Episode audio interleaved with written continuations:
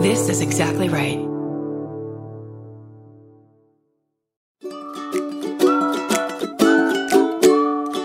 I'm Sarah Iyer, And I'm Stephen Ray Morris. hosts of the Purrcast. That's Purr with three R's. It's a podcast all about cats. We can't talk to cats, so we talk to people who know and love them. Each episode, we invite a fellow feline lover, comedians, celebrities, kitty caretakers, and animal artists, to name a few, and we gush with them about our favorite furry friends. Tune in to the Purrcast on Exactly Right Network for new episodes every Wednesday. Listen and subscribe to the Purrcast and all of Exactly Right's shows on Apple Podcasts, Stitcher, or wherever you like to listen. Right meow.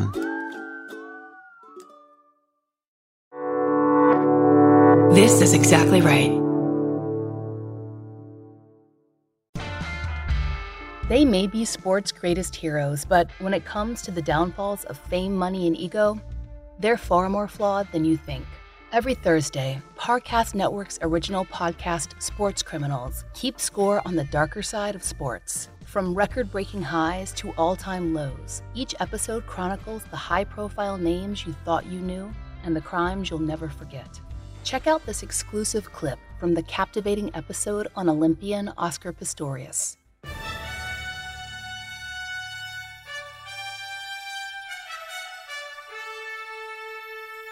London 2012, the 30th Summer Olympic Games. The 66,000 capacity stadium was full to the brim for the men's 400 meter semifinal.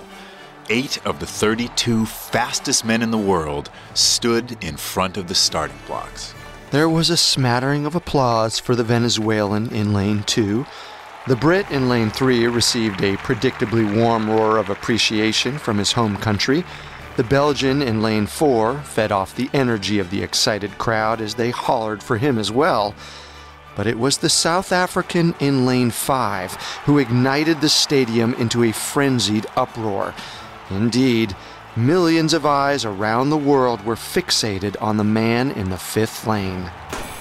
The starting gun fired and the runners took off. The South African maintained pace coming out of the first turn, but was soon overtaken by the Belgian. Well, this was of little consequence. All the South African needed to do to qualify for the finals was finish in the top three. But then the runners came to the home stretch, and the South African found himself in sixth place, looking ahead at the determined runners, including the man who would go on to win gold. In the last 50 meters, the South African fell back into seventh. In the final 20 meters, he was overtaken by the Venezuelan and crossed the finish line in dead last, several strides behind the man in front of him. But then, the winner of the heat, the future gold medalist, turned to embrace the South African. He signaled that he wanted to trade the bibs that had their names printed on them, a sign of the greatest respect between athletes. The South African man then raised his hand and bowed to the crowd as though he had won. The stadium cheered wildly for him. At homes around the world, families sat in their living rooms and shook their heads in disbelief. Amazing, some said. Absolutely incredible. They reacted as such because the South African was a man named Oscar Pistorius, the first double amputee to run in the Olympic Games. To get here, he not only had to qualify competing against the world's greatest, but also navigate the trials of hellacious litigation to prove that his carbon fiber prosthetics did not give him an unfair advantage. Pistorius had become an international hero, a poster boy for overcoming obstacles. But what he would be remembered for was not his phenomenal, unrivaled resume of athletic achievement. It was the result of a single night six months after the London Olympics, when Oscar Pistorius fired four shots into his closed bathroom door, killing his 29 year old girlfriend, Reeva Steenkamp.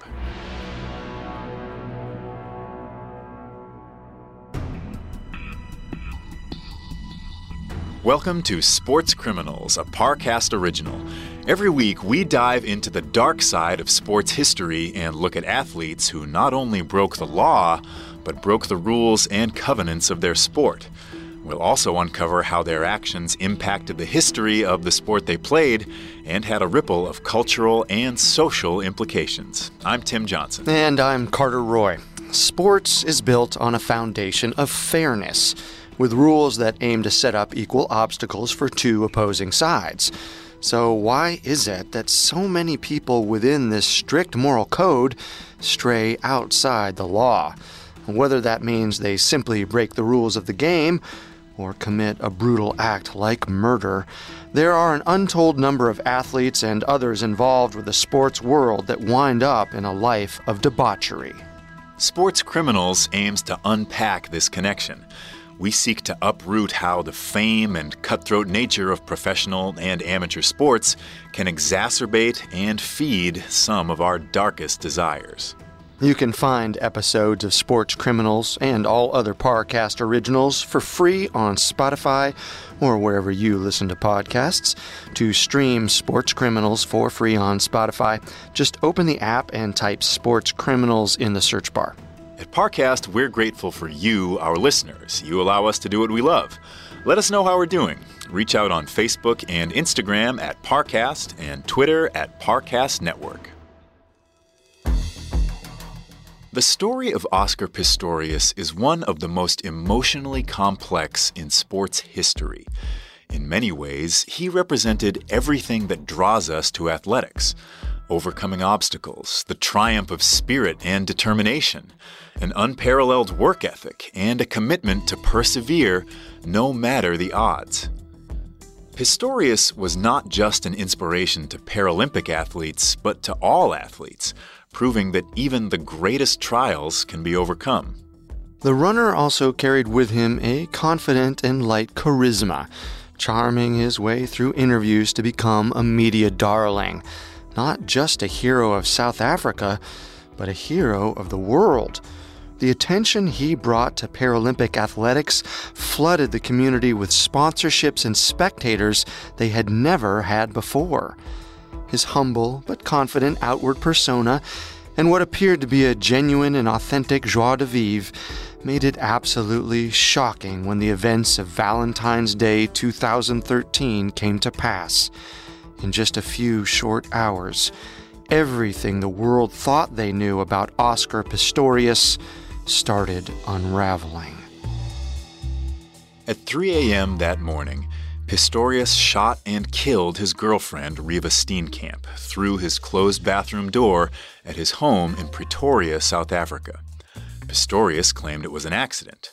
Prosecutors called it premeditated murder and cited an unknown, unpredictable, incredibly aggressive side to Pistorius that he had hidden from the media for years.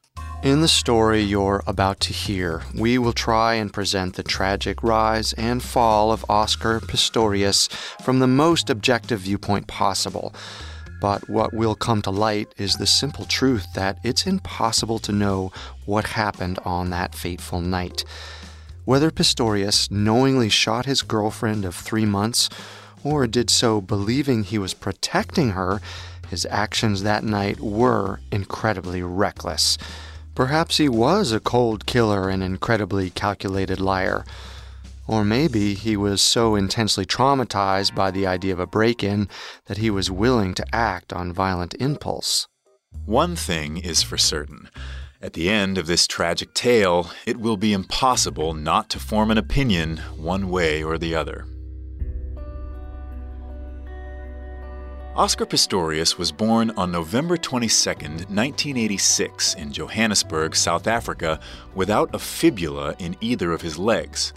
Oscar's mother, Sheila, knew her son would need surgery to have the lower portion of both his legs removed. So, when the baby was six months old, she wrote her son a letter, encouraging him in the trials he was sure to face in his life. The piece that stuck with Oscar when he read the letter as an adult stated The real loser is never the person who crosses the finish line last.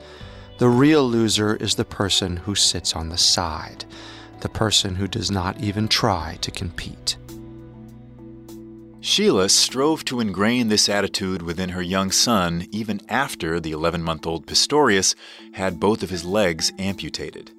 Six months later, he was given his first prosthetics, and from that moment forward, Sheila Pistorius made sure that, above all else, her son would not feel different. And for the most part, he did not. He pursued the world with an energetic thirst for adrenaline, climbing and falling from trees, launching himself onto motorbikes, racing his brother's go karts so fast down a hill that the pair had to use one of Oscar's prosthetics as a brake. It was moments like these when Oscar considered his differences the most as a child.